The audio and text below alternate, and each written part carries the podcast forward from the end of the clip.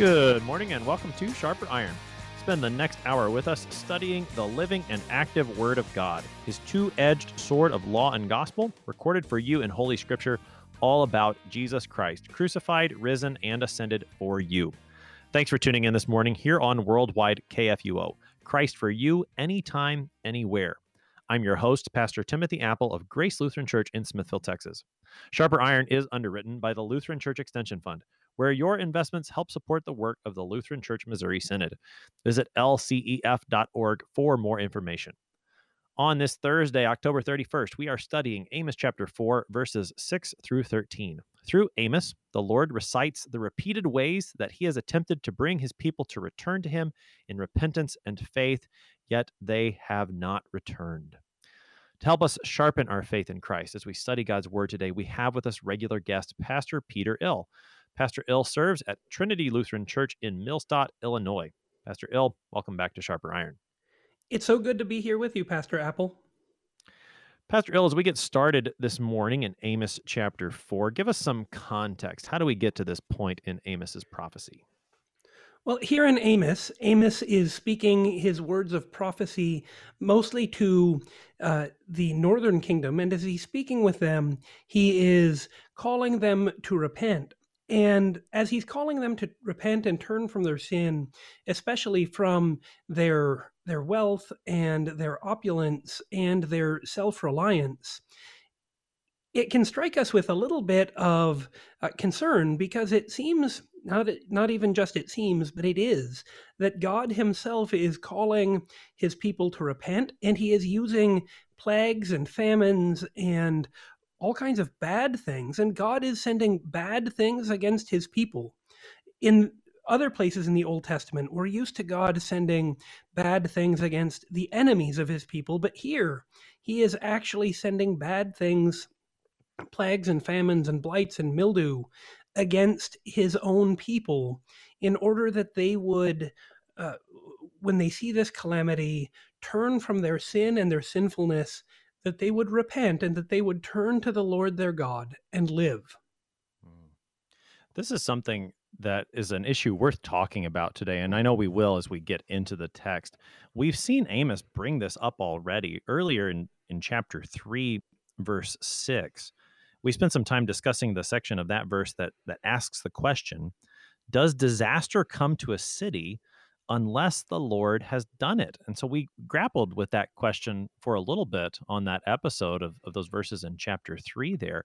And that same issue is going to come up here as well in chapter four as to how the Lord would use things like disaster and plagues, these bad things, suffering, you might consider, as ways that he's going to call his people to repentance. The, the other thing that stands out from what you were saying there, Pastor Ill, is normally we think of these plagues as being sent against God's enemies.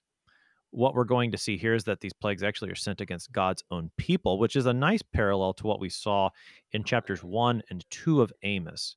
How over and over again the Lord spoke through Amos that there were three and four transgressions, that he was not going to revoke the punishment for these pagan nations. And then when he gets to his own people, to Judah and Israel, the exact same language is used. And here again, we have that same thought occurring that God's own people, Israel, primarily the northern kingdom, they have been no different than the pagan nations.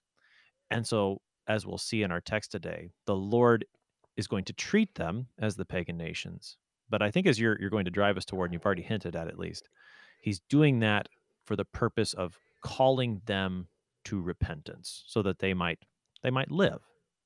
Pastor Ill, any more thoughts on the the context before we dig into the text? Sure. Uh, in addition to the way that Amos talks about those six nations that surround the people of Israel and Judah, he also has in mind I would argue, the 10 plagues against the people of Egypt. And we'll talk about that too in the text. And also on how Elijah, during his ministry, would call for a famine against God's own people because their king was being unjust and was not leading them in faith and faithfulness. And this ministry of Moses and the 10 plagues and the ministry of Elijah is something that Amos also continues in the line of. Um, also, there's a really kind of an interesting Hebrew phrase in the beginning of our text when he's referring to a famine or a lack of harvest. He uses this Hebrew idiom that strikes our English speaking ears kind of odd. Uh, the idiom for um, you've been hungry or you were undergoing a famine is actually I have given you cleanness of teeth. Uh, I guess as it was taught to me in seminary, it th- thinks about how you can't get any any broccoli or rice or anything else stuck in your teeth if you haven't eaten anything.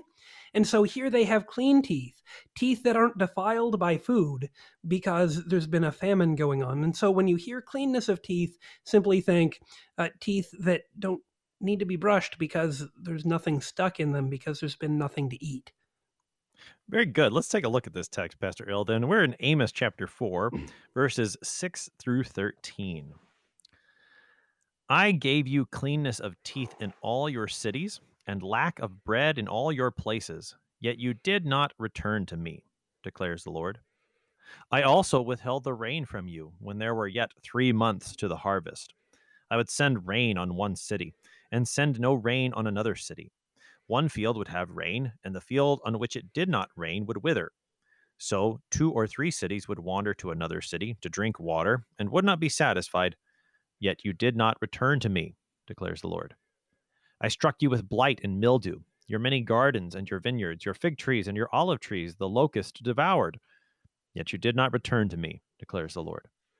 I sent among you a pestilence after the manner of Egypt. I killed your young men with the sword and carried away your horses. And I made the stench of your camp go up into your nostrils. Yet you did not return to me, declares the Lord. I overthrew some of you, as when God overthrew Sodom and Gomorrah, and you are as a brand plucked out of the burning. Yet you did not return to me, declares the Lord. Therefore, thus I will do to you, O Israel, because I will do this to you.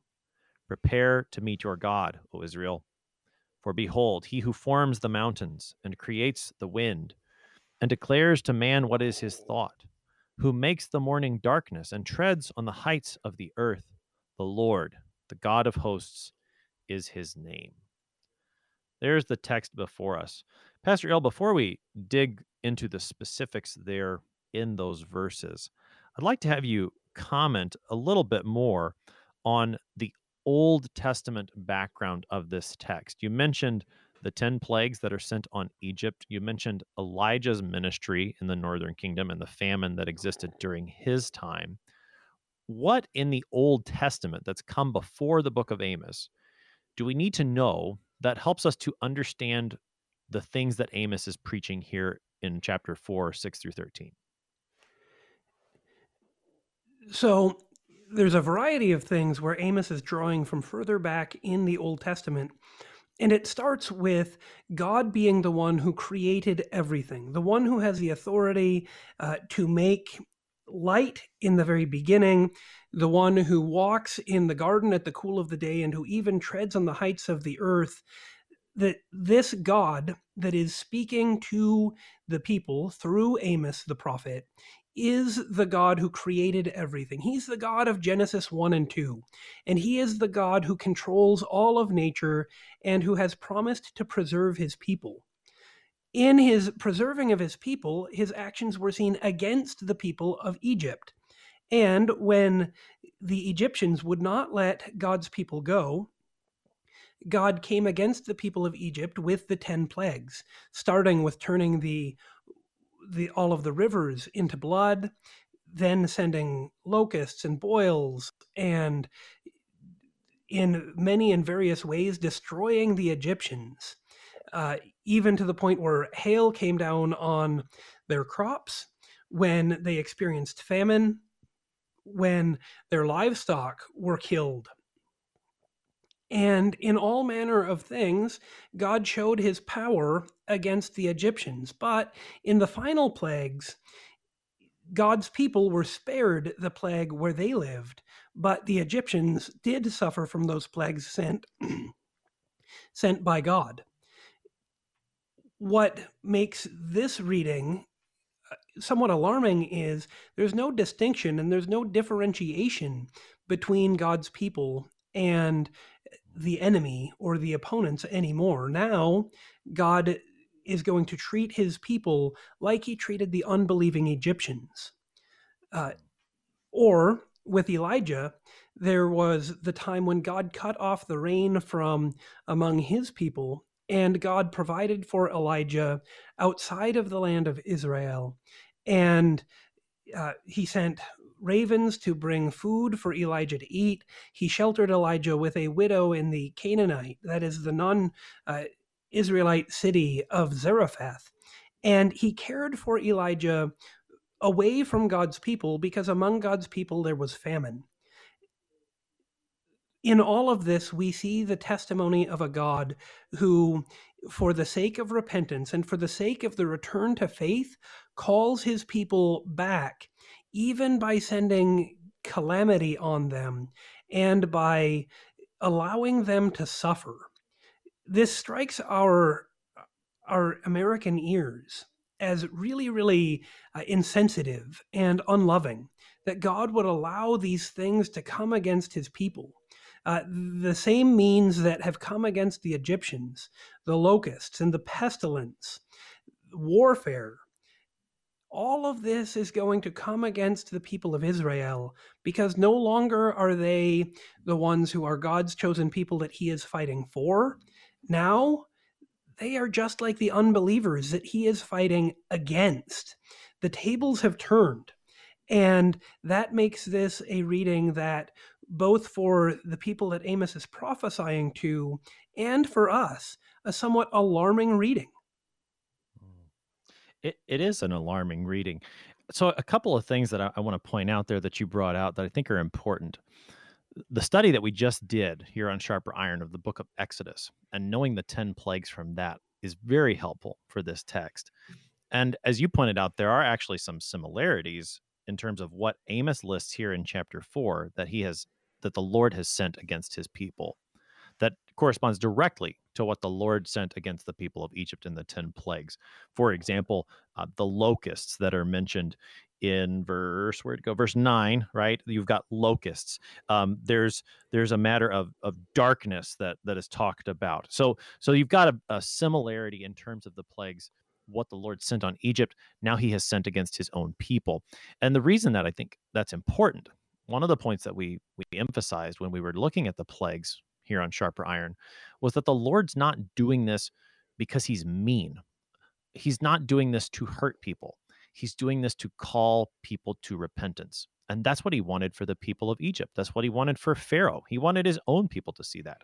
And so now he has sent these same plagues against Israel for the same reason. He wants them to return to him. Now as we're as we heard already, they didn't. And we'll we'll look at that more as we dig into the text. But the Lord does these things because he wants his people to return to him the other thing that I, I think we want to point out here is that these various things that the Lord says he has done to his people shouldn't really be a surprise to them if they've been paying attention to what Moses gave them in those first five books, both in Leviticus and Deuteronomy. The Lord gives his word to his people through Moses that when they keep the covenant, certain blessings come their way, among them things like rain and plenty of food. When they don't keep the covenant, certain curses are carried out upon them. And those curses in Leviticus and Deuteronomy both, that's exactly what the Lord has sent against his people. So the idea here for Amos is he's telling the people of Israel look, if you had been paying attention, if you had known the Lord's word, you would have recognized that the things that happened to you weren't just random events. These were things that the Lord actually sent against you to call you to repentance, but you missed it. And so that that I think is is some helpful Old Testament background that maybe helps us grapple a little bit more with these questions, these big questions that you've already brought up for for us, Pastor Ill. Um, so so with that, let's let's do a little bit of of digging into the the text itself, if that's all right. Or, or you want to add anything else in terms of context? Nope, I'm I'm ready to keep charging in. Good deal. So you already talked a little bit. This is, I think, this is my favorite part of this text because I, I find it humorous. And you're right; it's it's a common Hebrew idiom. But I gave you cleanness of teeth, right? Um, we've we've seen Amos already use satire. He's he's called uh, some women the cows of Bashan. He's he's used a call to worship as uh, ironic, and now he says through the the Lord says through Amos, right? I gave you cleanness of teeth. You didn't have to floss because you didn't have anything to eat. He's he's using that same satire. So the first plague that we've got before us, uh, Pastor Ill, is this matter of famine in verse six. What do you see there?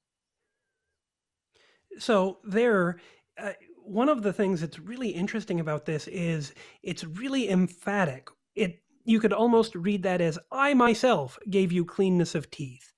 And even before we get to the cleanness of teeth, God wants his people to know this comes from him. This is not just that famine happened to them, God sent famine. This is what he gave them. And so God sends famine on them, and there was a lack of bread in their places, and they didn't return to him. What they had done coming out of the land of Egypt, uh, they did not do anymore. There, they complained that they were not eating enough food, that the food that they had had in Egypt was better than the food that they had in the wilderness. God gave them this manna from heaven each day and they complained because they didn't think that was good enough. But now God withholds food from them, and they don't turn to the Lord their God. They don't ask Him to provide for them more food. When God cuts off their food from them, they don't turn to Him at all. This is something that, compared to the people uh, in the book of Exodus, again and again they said, God, why are you treating us this way? And now they couldn't care less that God has sent this punishment against them. God, by cutting off their food, is calling them to turn and to believe in Him, to ask for His help, to realize that the Lord their God cares for them, and they don't return to Him. Hmm. And God declares this to them. He makes this statement Here's what I did. In order that you would turn back to me, and you didn't turn back and i'm telling you about it. And that conveys the complete and total apathy that the people who had been called god's people now showed to the lord their god.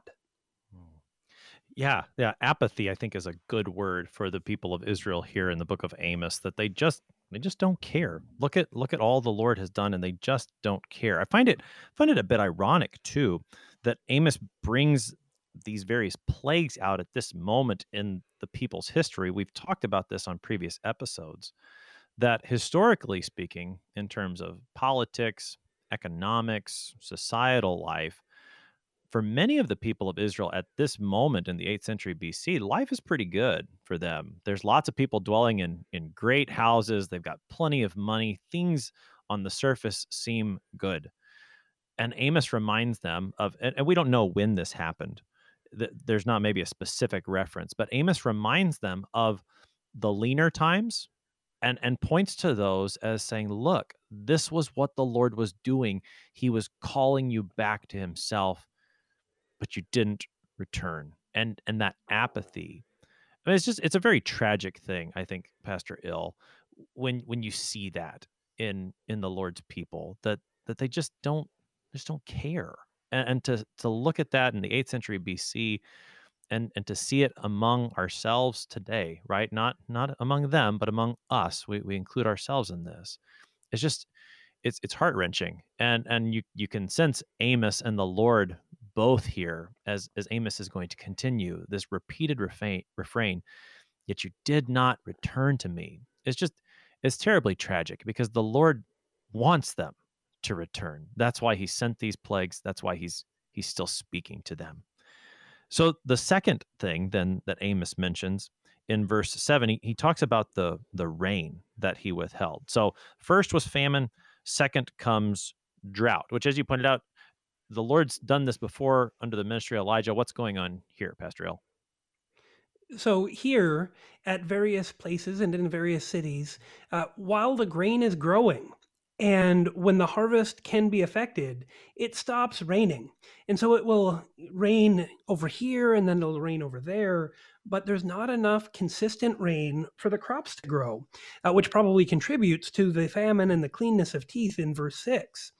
And so the people would go hither and thither looking for food, uh, trying to get enough water to drink, and they wouldn't be satisfied. If the people can't be satisfied, then certainly the crops and their grain growing in the field wouldn't be satisfied either. And so it's not only that they didn't have enough drinking water, which is true, but also their crops didn't have enough rain to grow. And this led to that same famine where everybody would, as they're wandering back and forth looking for where the rain had most recently fallen, look at each other and they all knew that the rain wasn't coming. When the people in Exodus didn't have enough water to drink, what did they do? They cried out to God. But here, once again, instead of crying out to God, they live in apathy. Instead of calling on the one who created the heavens and the earth, the one who divided the land and the sea, the one who sent rain to water the earth, instead of calling to him, they lived in apathy again, in that idea of no, we don't need to ask God to send rain on our fields consistently. We don't need to ask God for his help. Well, what can God do for us? We can take him or leave him. And in the words of Amos, they left him. Because they couldn't be bothered to ask God for help, even though he had promised that he was the Lord their God, the God who brought them out of Egypt, the God who made them and everything that existed and they couldn't be bothered to ask for his help. Mm. And they, they didn't recognize his hand in what was going on either. Eh, the Lord was trying desperately to wake his people up. And not only did they not call to him, but they just they just ignored him entirely. Or as we've heard Amos address already, and we'll hear him address further, they they attempted to go to him in their self-chosen ways rather than seeking him in the place where he chose for his name to dwell in Jerusalem, they did so in Bethel or Gilgal or other places. They went after him in their own self made ways. But over and over again, the point remains the same. They did not return to the Lord. With about three and a half minutes left here, Pastor, let's let's tackle the the next thing. And and you've already kind of brought this out for us, how these plagues have a certain order to them and they build on one another. So a famine is related to drought, is related to the the death of crops, and that's where the Lord continues to attack in verse 9 with things like blight and mildew. What's there for us, Pastor Ill?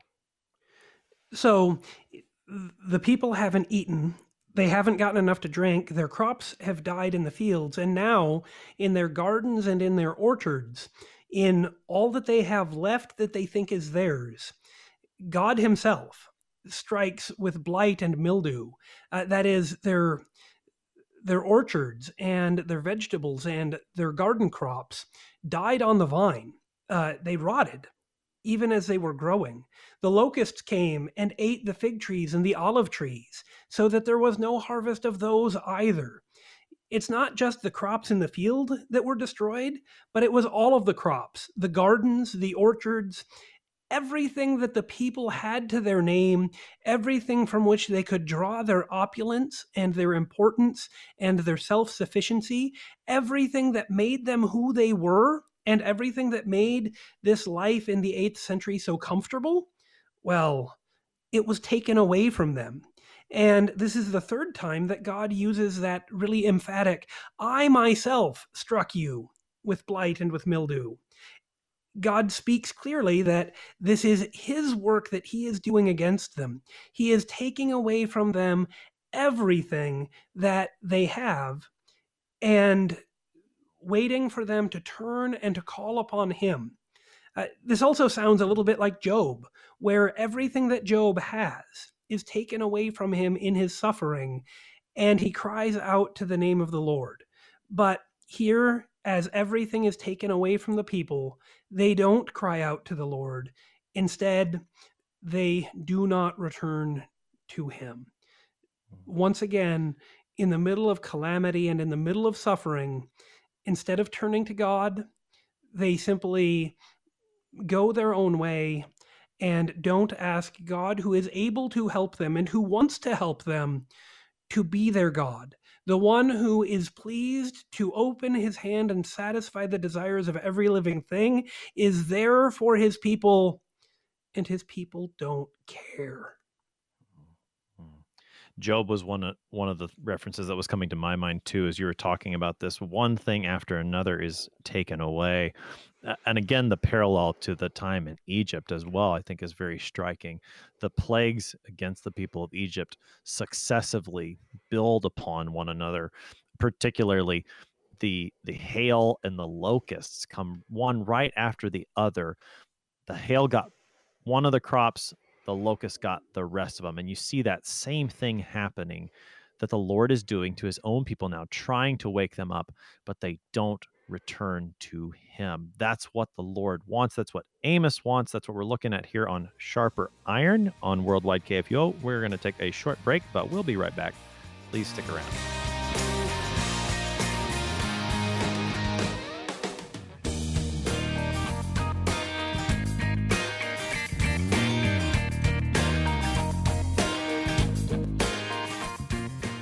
Since 1978, Lutheran Church Extension Fund has had the humble privilege of supporting Lutheran Church Missouri Synod ministries and her workers. Thanks to faithful investors, LCEF has provided thousands of church workers, congregations, schools, and organizations with the low cost loans and resources they need to reach more people with the saving name of Christ. To learn more, visit lcef.org or call 800 843 5233. 800 843 5233.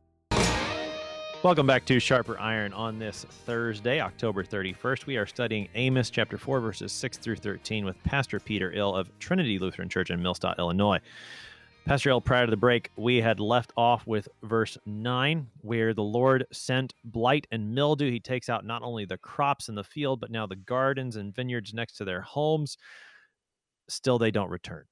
So, next, next, now again, it seems these plagues again are building on each other. Lord sends a pestilence. What that's a word that I know I'm not terribly familiar with, Ill. What's a pestilence, anyways? A pestilence is another word for a plague. Uh, as he, God says that He sent a pestilence after the manner of Egypt, it makes me think of the the boils and the sicknesses that broke out among the Egyptians. And so here, God is overtly comparing what He is doing to His own people to what he did to the Egyptians in the 10 plagues, but that he spared his own people from. When the Egyptians broke out with boils, his own people didn't. But now he sends among them a pestilence or a plague, a disease, just like Egypt did. And just like the young men of Egypt, when they pursued the people of Israel into the Red Sea, were destroyed, now the people of Israel's young men and the soldiers are struck down. The horses are carried away and destroyed. Their camp stinks. It starts to smell like death and rotting flesh and corpses. In all of these ways, God is continuing to let his people suffer. And not even simply to let them suffer, God himself is bringing suffering to his people so that they will turn from their sin and their sinfulness, so that they will return to faith so that they will cry out to God to help them, because God is patient and merciful and slow to anger and abounding in steadfast love. And he's waiting to provide for his people, and they don't ask. They don't return. They don't look to the Lord their God. They simply take what comes without any turn towards God. And once again, we see the people's apathy, their carelessness for the gifts and the promises that God has given to them. Hmm. Yeah, again, just to, to kind of rehearse how this is going drought, or sorry, famine, drought, the uh, plagues, or sorry, oh goodness, Pastor Hill, I am just off today. the drought blight and the and mildew, famine, right? and yeah, yeah, blight the and mildew. destruction of I'm, I'm trying to find my my place, right? Pestilence. It, it it continues, and so he's he's touched everything around them, and now in these verses he's touching he's touching themselves, right? With with the sicknesses of Egypt, and then the death of their own warriors, even the the best of the best among them. It gets more and more personal. The again, you it's almost like in, in chapters one and two how we we talked about those uh, oracles as a noose that's tightening around the people. You're seeing that noose that the Lord's describing here. That's what He's done, but they haven't returned. And now to the point in verse 11, this is the final straw, you might say, where where He now compares what's happened to Sodom and Gomorrah. Pastor Ill, talk about verse 11 for us. So here he says, I myself overthrew some of you, as when God overthrew Sodom and Gomorrah, and you were a brand plucked out of the burning. So God hasn't completely wiped them out, but when destruction is coming upon them, when their cities are being destroyed, in the middle of everything else that has come before this, he is once again waiting for them to cry out to him, and they still don't turn. They still live in faithlessness, they still live in apathy, and they still don't look to God as the one who has all authority and all power, as the one who can and will save them. They aren't looking for a savior, and they simply are accepting these bad things that happen and not looking in faith to God, who indeed wills and wants to help them. Mm. And so, verse 12, then, the Lord gets to his therefore. Says, Therefore, this is what I'm going to do. And he says, Prepare to meet your God, O Israel. And Pastor Ill, this sounds like meeting God in this sense is not good news for the people. Not at all. Um, it it reminds me of those old B westerns. If anybody else watches B westerns ever, where you know the black hat comes out into the street and they're about ready to have their gunfight, and he'll sneer at the guy in the white hat and he'll say, "What do you want on your tombstone?" Or, uh, "Prepare to meet your maker." this though isn't a black hat speaking to the heroic cowboy. This is God Himself.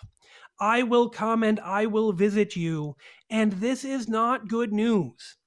Everything else that I've done, trying to show you that I am here and that I care, you have ignored.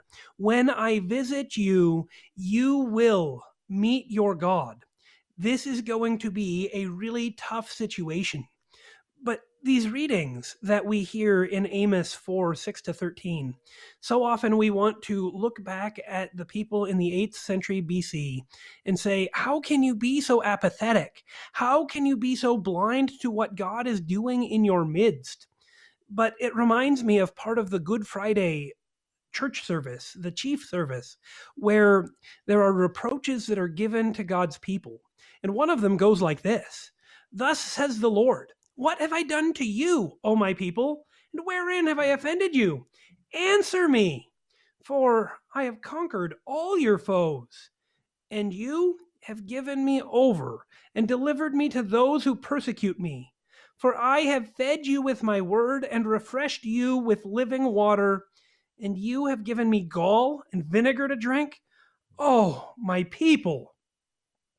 And to that, Christ's church cries out, Holy Lord God, holy and mighty God, holy and most merciful Redeemer, God eternal. Allow us not to lose hope in the face of death and hell. O Lord, have mercy. And along with that, this is why it's completely fitting that we read this text on Reformation Day.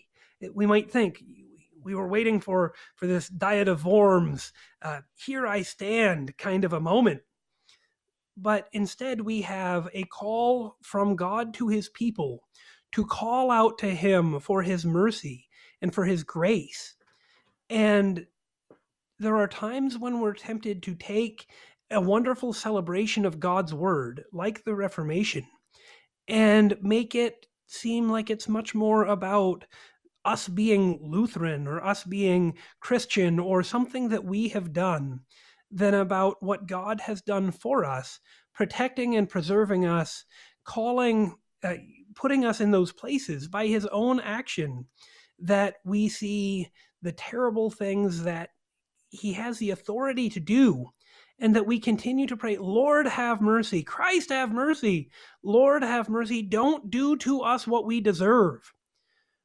Because as we sit here 10 centuries away from what happened to the people in, wait, I'm bad at math, not 10 centuries.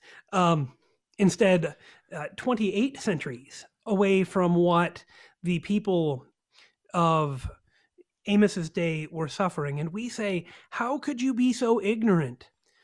But in our own lives, how often do we, when we have these opportunities, when we say, God is working among us and God is not pleased with my own individual actions, not say, Lord, have mercy?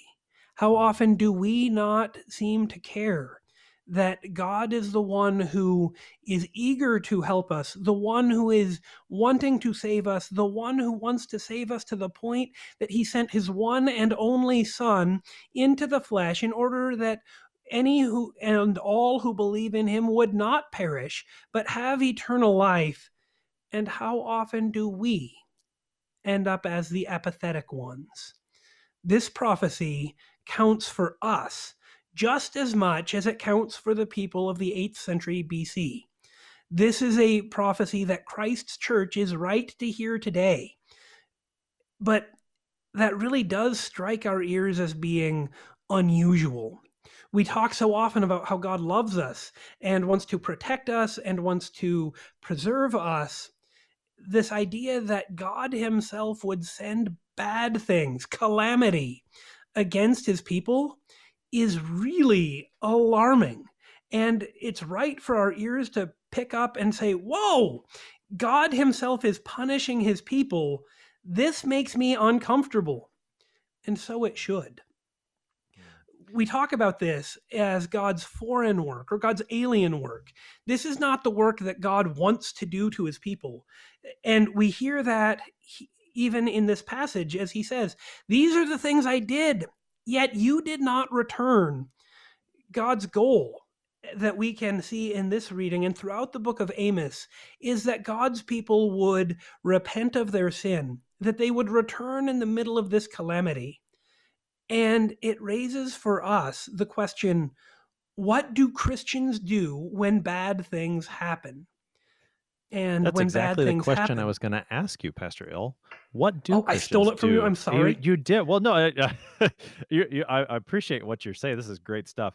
Uh, but that is that is where I I wanted you to go. Is so what do we do as Christians? How do we respond when we see tragedies, plagues like this? Because the things that Amos points out, cleanness of teeth, famine, drought. I mean, Central Texas has a drought probably every other year, Pastor Ill. When we when we see these things as Christians, how do we respond? Uh, What's the what's the faithful Christian way to respond to these things? Um, this is a question that actually got asked of Jesus in Luke chapter 13 when uh, some of the Jews came to him and they said, Hey, Jesus, what about those men that Herod had killed and he mixed their blood with the sacrifices and poured it on the altar? What about them? And Jesus questioned them and said, Do you think that they were worse sinners than all of the other Gentiles? That they would be treated this way? I tell you, repent, or worse things will happen to you. And then he references a tower that fell in the neighborhood in Jerusalem of Siloam.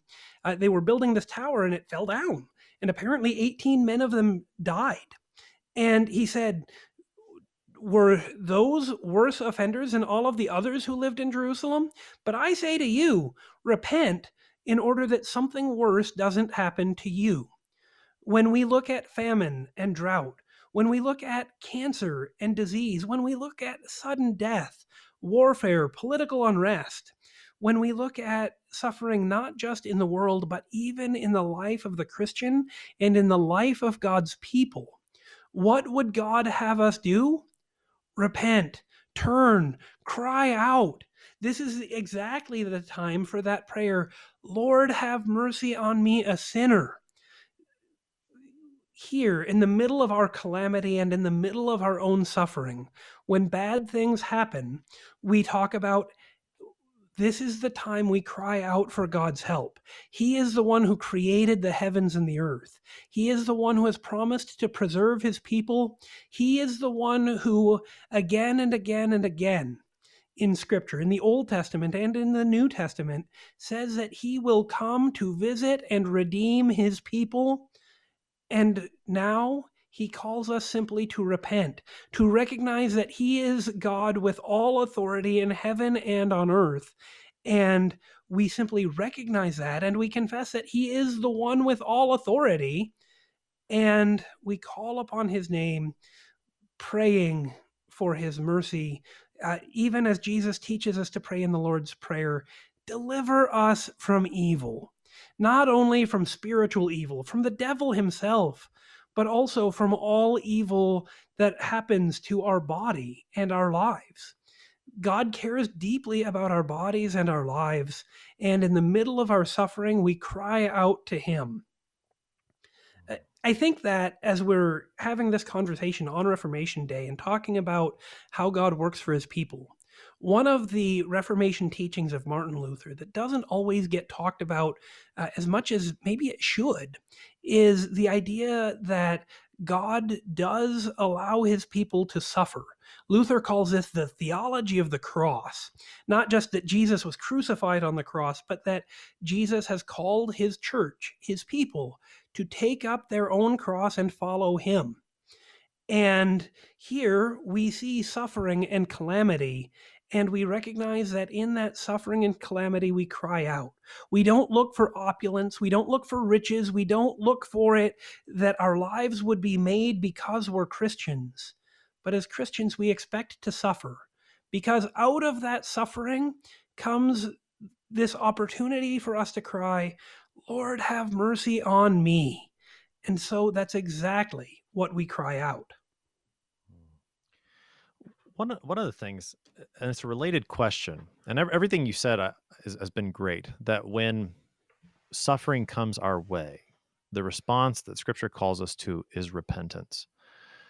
But related in there, and, and maybe it's a step that we've skipped over in the conversation, although you've brought it up previously, Pastor Ill, is this this thought that's emphasized by Amos here, not just hinted at, but actually emphasized, where he records the Lord's words that I myself did this to you. Not not only, I mean, we're talking about tragedies, uh, sicknesses, etc., that happen to us, but but the other issue that that we grapple with is is that well, why did this happen? Did God send this to me? Is He judging me for something and and that i think is a, a, question that amos invites us to to grapple with pastor Ill, how do we how do we think about that as christians today and god's role in sending such things even upon his own people this is a question that comes up in, in Bible studies that I teach an awful lot, and probably in a lot of congregations. People want to ask their pastor, they ask scripture I thought God was loving and merciful and patient and gracious. And now he's talking about sending plagues and pestilences and famine and drought. Is this the same God? And and when we read this and say, I myself gave you cleanness of teeth. I myself sent the blight and the mildew and the locusts. I myself brought the gave up your your young men and your horses makes us really uncomfortable how can it be that the same god who loves us is the same god who sends evil and calamity and disaster against us and there's there's a move that sometimes uh, Christians become more comfortable with because we say it's not that God sends disaster, but God allows disaster to come on his people. Uh, the problem with that is that's not what Amos 4 6 to 13 says, and that's not how scripture consistently speaks. Here, it says that God Himself brought these things against His people. These things, uncomfortably, are God's work, not His primary work, not His beloved work, not His proper work. These are His foreign work, the work that He doesn't like. It reminds me, uh, when I was growing up, I, I didn't always obey my dad the way I should have. And every once in a while, I would get turned over his knee.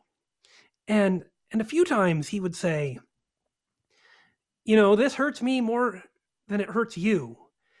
And I always wanted to look up at him and say, Now, just who do you think you're kidding? This hurts me an awful lot. Uh, I never did say that, which is probably a really wise move as a child. but this work of God, this foreign work of of sending punishment and calamity from his own hand against his people, treating his own people as the unbeliever, is not something that God takes pleasure in. It is not something that God delights in. God delights in faith. And that's not what he is receiving from his people. And he is, is shaking them, disciplining them, calling them to hear his word and to believe in him. And I think that verse 13 really brings that point home. If, it's okay, can we can we jump ahead to verse 13, Pastor App? Sure. Let me let me reread it because it's been yeah, and because awesome. we haven't really looked at it. Let me reread verse 13 and, and then help us tie that together with everything we've been talking about. Verse 13 again states, For behold, he who forms the mountains and creates the wind, and declares to man what is his thought, who makes the morning darkness and treads on the heights of the earth the Lord, the God of the hosts, is his name. Pastor Ill, how does that verse tie some of these thoughts together for us? That verse ties us all the way back to creation, to Genesis 1 and 2, where God creates everything, who makes the mountains and the winds. He makes man know his thoughts. He even forms the man from the dust of the earth. And he treads on the heights of the earth. Uh, and Yahweh, the God of hosts, is his name. And we think, well, all, that's all fine and good. But what does that have to do as a word of good news to God's people? The ultimate good news. And where this prophecy and this passage point to our Lord Jesus is right here. Because when Jesus is incarnate and born to Mary, what does Jesus do? He is the one who prays from the mountains, who stands up in the prow of a boat and tells the wind, Silence, be still. He is the one who reads minds and tells man his thoughts. He is the one who controls the light and the darkness, and when he, Yahweh of hosts, our Lord Jesus Christ in the flesh, is hung upon the cross, he makes the morning, the midday, darkness. He treads on the heights of the earth as he is risen and as he ascends into heaven. Who is this that comes doing miracles, healing diseases, speaking of love and forgiveness so that people cry out to him, Lord, Son of David, have mercy on me? It is Jesus our Lord. This is the work of Yahweh, the God of hosts. This is the work of Jesus Christ. And he is the one who comes with his name for his people. And in the middle of them treating God as not their God, and in the middle of them being not God's people, he is continually faithful to them, suffering, dying, and rising. As uncomfortable as we might be with a text that asks, how is it that God can send calamity against his people? We're even more dumbstruck when we have to ask the question what kind of a God is this who sends his own son into the flesh to suffer and to die, to rise, to be a human being just like us?